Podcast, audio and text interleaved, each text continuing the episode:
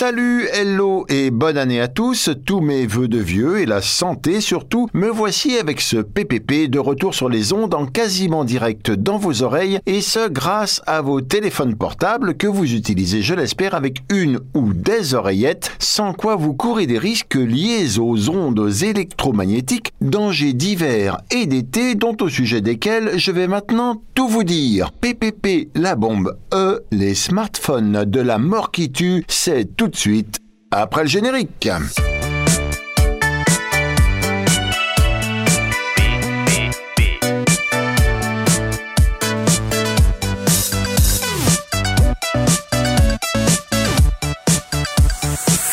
Et on débute assez logiquement par le début. L'histoire de nos téléphones commence en 1794 quand Claude Chappe, Eh oui, comme de béton. met au point le télégraphe optique, deux tours éloignées de plusieurs dizaines de kilomètres qui s'échangent des messages codés par les différentes positions d'un bras articulé. Et il va falloir ensuite quand même attendre 100 ans, et oui, la fin du 19e siècle, et la découverte de l'existence des ondes électromagnétiques par le physicien allemand Heinrich Hertz pour que se développe la transmission d'informations sans fil. Voilà, voilà. Et encore 100 ans plus tard, c'est nous maintenant, nous sommes entrés dans un monde où tout marche sans fil. Après la radio et la télévision, c'est le téléphone qui est devenu mobile, nos ordinateurs qui communiquent par Wi-Fi, et ce n'est pas fini. L'Internet des objets se développe et part à l'assaut de nouveaux secteurs comme la domotique, la santé connectée, l'usine du futur et les véhicules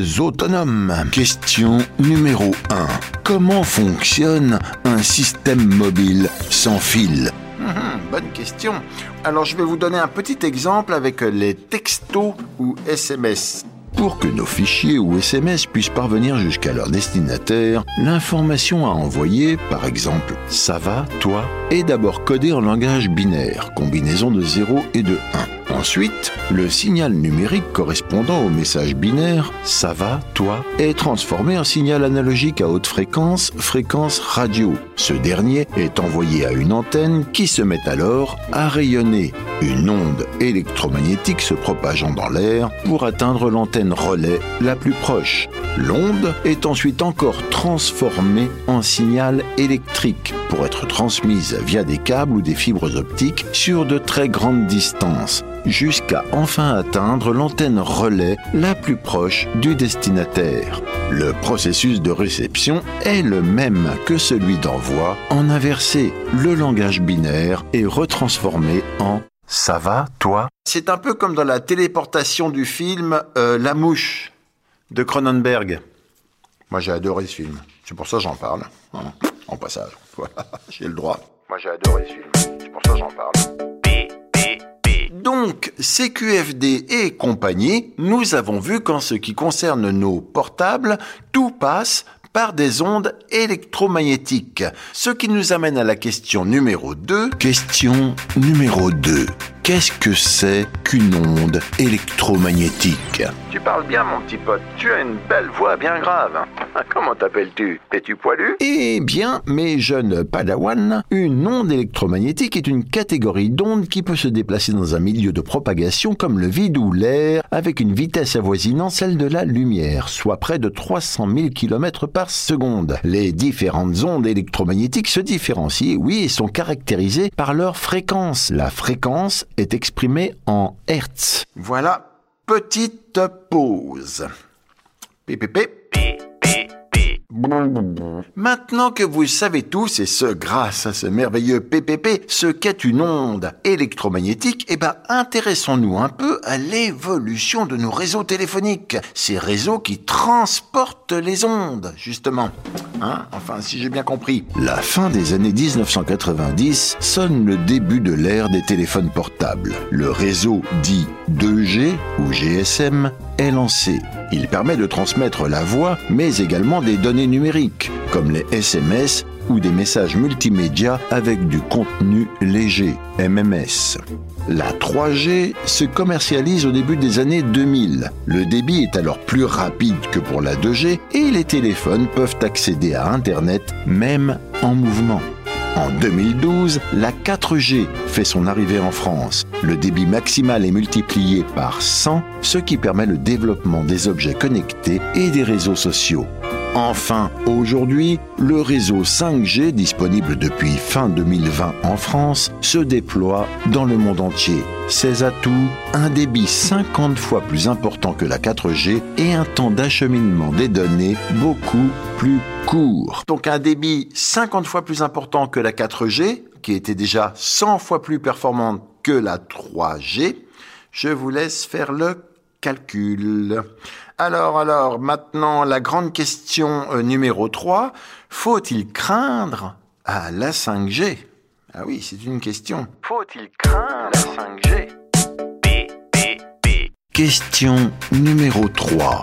Faut-il craindre la 5G oui, parce que le rayonnement de la 5G présente des risques sanitaires réels et importants dont la liste varie selon les lanceurs d'alerte. On a cancer, maladie d'Alzheimer, insomnie, baisse de l'immunité ou de la fertilité, etc., etc. Cette exposition est-elle vraiment toxique? L'usage du portable serait-il dangereux pour la santé? PPP vous propose quelques réponses d'experts. Pour Yves Le Dréan, chercheur à l'Institut de recherche en santé, environnement et travail, l'énergie associée à ces ondes est trop faible pour créer des dommages cellulaires ou casser les liaisons de faible énergie qui maintiennent entre elles les assemblages moléculaires du vivant. Bon, ben j'ai envie de dire ouf, hein. Qui a envie de voir ces assemblages moléculaires euh, du vivant euh, partir en compote hein? Bah, pas moi en tout cas. Pour Olivier Merkel, chef de l'unité agent physique, nouvelles technologies et grands aménagements à l'Agence nationale de sécurité sanitaire de l'alimentation, de l'environnement et du travail, nous venons de constituer un groupe de travail sur les effets éventuels de l'exposition à la 5G. Un groupe qui regroupe de nombreuses disciplines, la biologie, la toxicologie, l'épidémiologie, la biophysique. Alors, à partir de 5 à 10 GHz, une grande partie du rayonnement des ondes donc est soit réfléchie, soit absorbée dans la peau plutôt que dans le corps. Alors si la 5G a des effets biologiques propres, ce ne sera sans doute pas sur le cerveau, mais bien plutôt sur des tissus de surface, la peau, l'œil ou le tympan. Merci Olivier Merkel. À contre-courant de ces études, le cancérologue Dominique Bellepomme, c'est son vrai nom, Dominique Bellepomme, c'est lui qui a fait la chanson euh, Dappy, Dappy, I'm, I'm Dappy.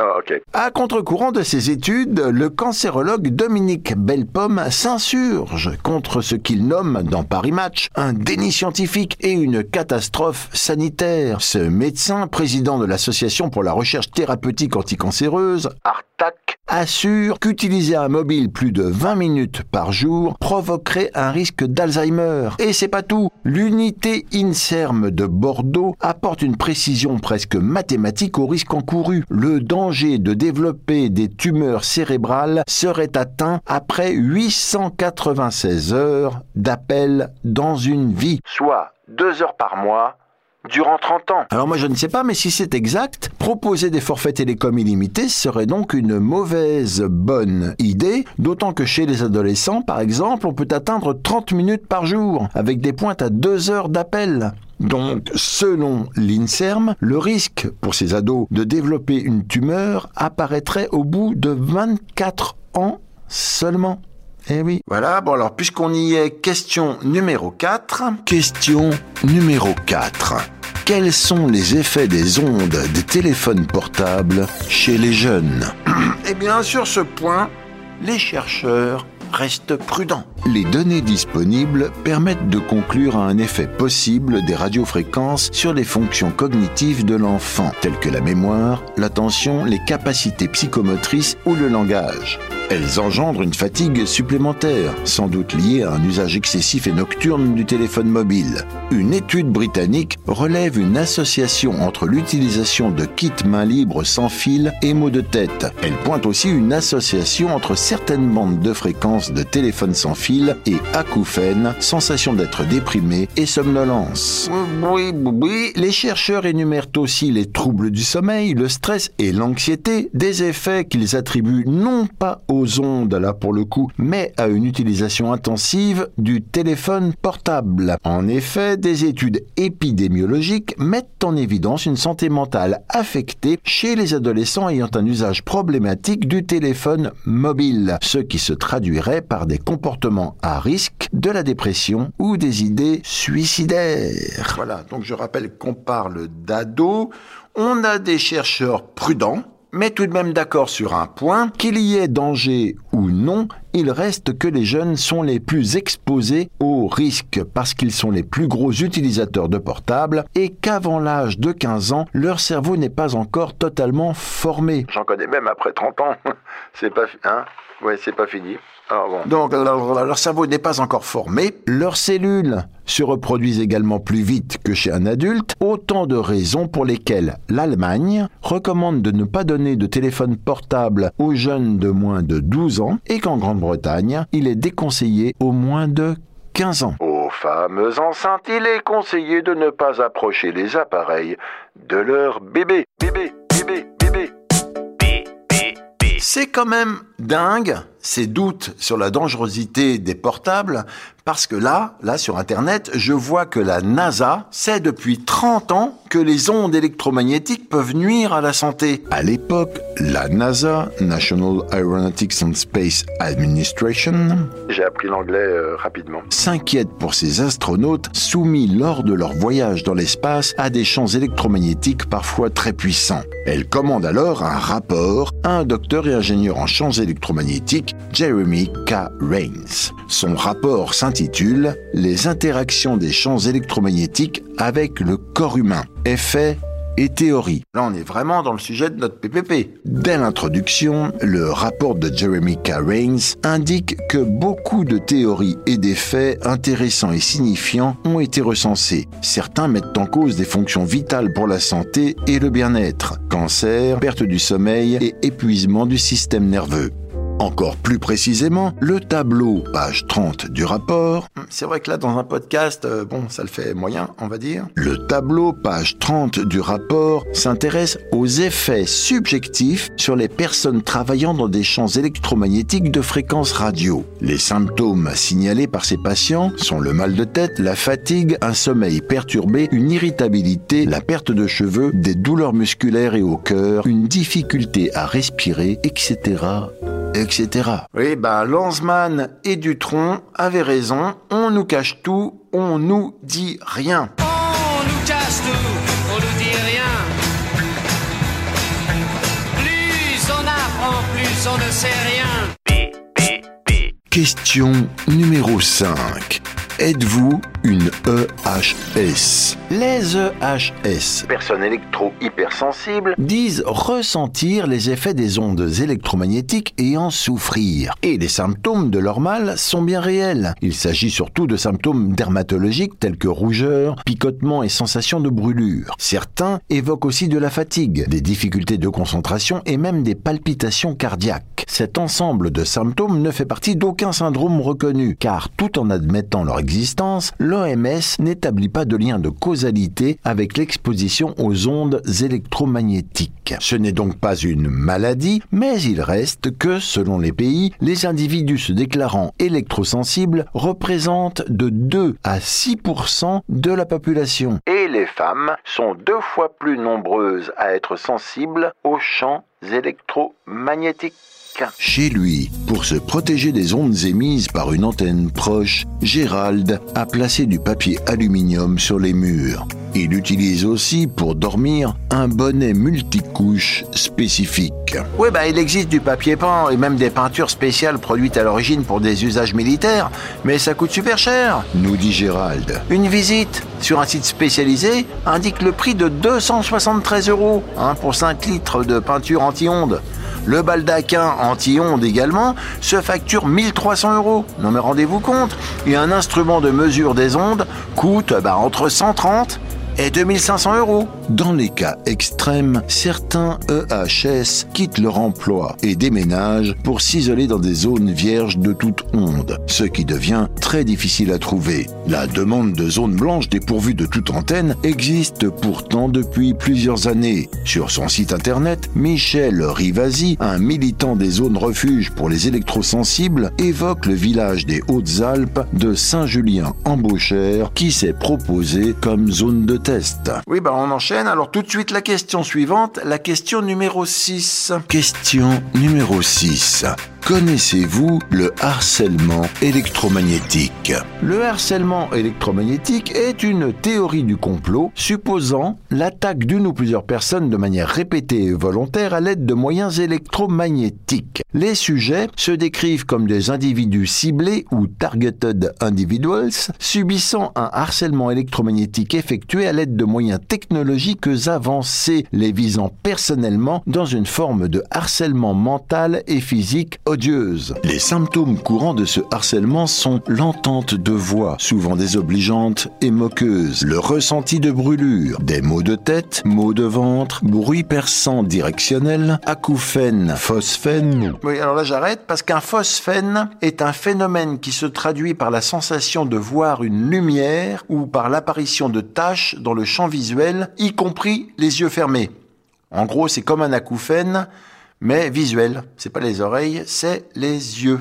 Alors je reprends. Acouphène, phosphène, manifestation neuropsychique variée avec une perception d'intention et de direction très forte. Oui, voilà, si vous avez compris, tant mieux. Dans d'autres cas, des personnes affirment avoir eu un implant greffé dans le cerveau qui amplifie les ondes émises ou reçues. Aux États-Unis, ce phénomène est rapproché de l'enlèvement par les extraterrestres. Les personnes victimes de harcèlement électromagnétique peuvent également être victimes de stalking, ce qui consiste à être constamment sous la surveillance d'une ou plusieurs personnes, hein, stalking en groupe. Ou alors vous demandez pourquoi tout ça, ça existe et vous avez raison. L'objectif du ou des harceleurs est le contrôle mental, dont la forme extrême serait le lavage de cerveau. Un concept controversé, semble-t-il, au sein des sciences sociales et psychologiques, mais qui serait pratiqué par des groupes politiques ou sectes religieuses. Et sur ce sujet du harcèlement, je vous ai trouvé une pétition, et oui, une pétition de monsieur Le Capultime, et adressée à la mairie de Beauvais.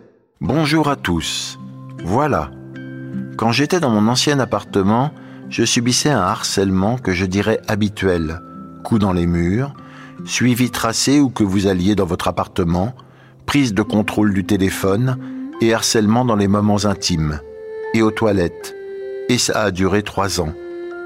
Voyant qu'il ne m'atteignait pas de cette façon, il est passé au harcèlement électromagnétique. Là, il y a atteinte directe et physique à votre intégrité.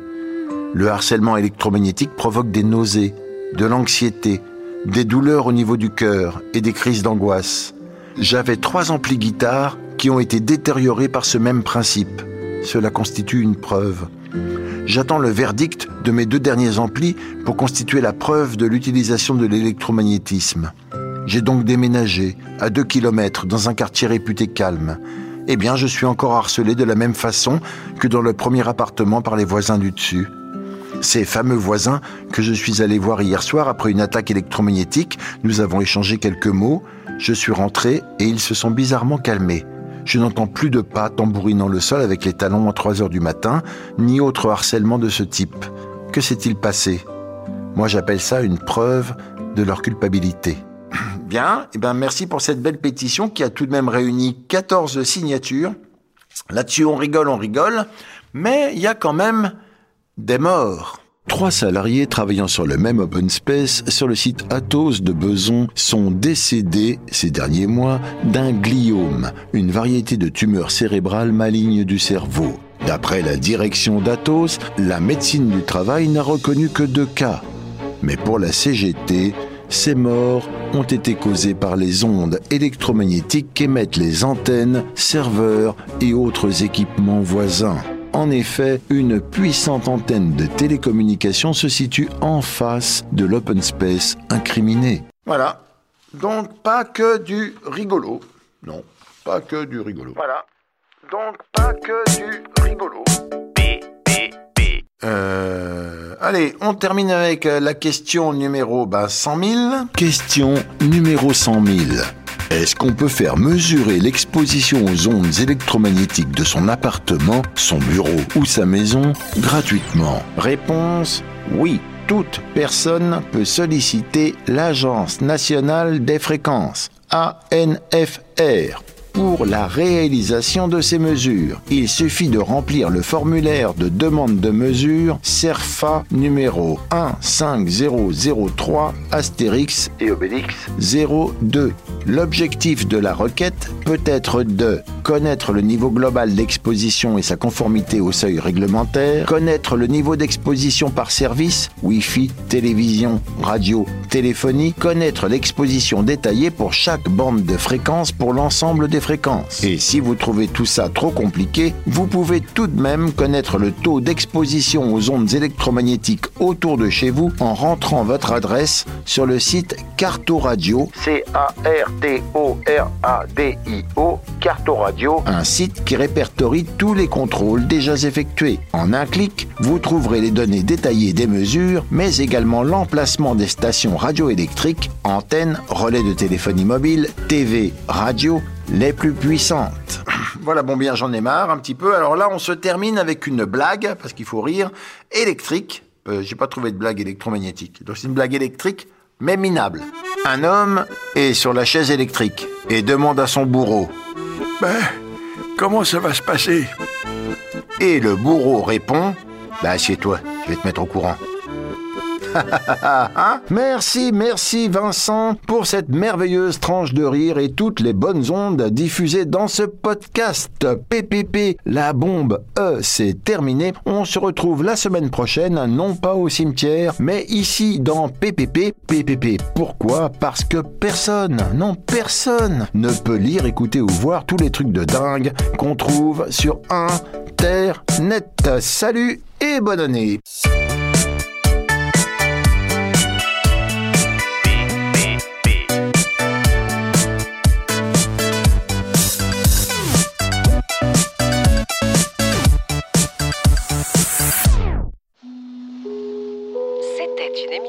du Poste Général.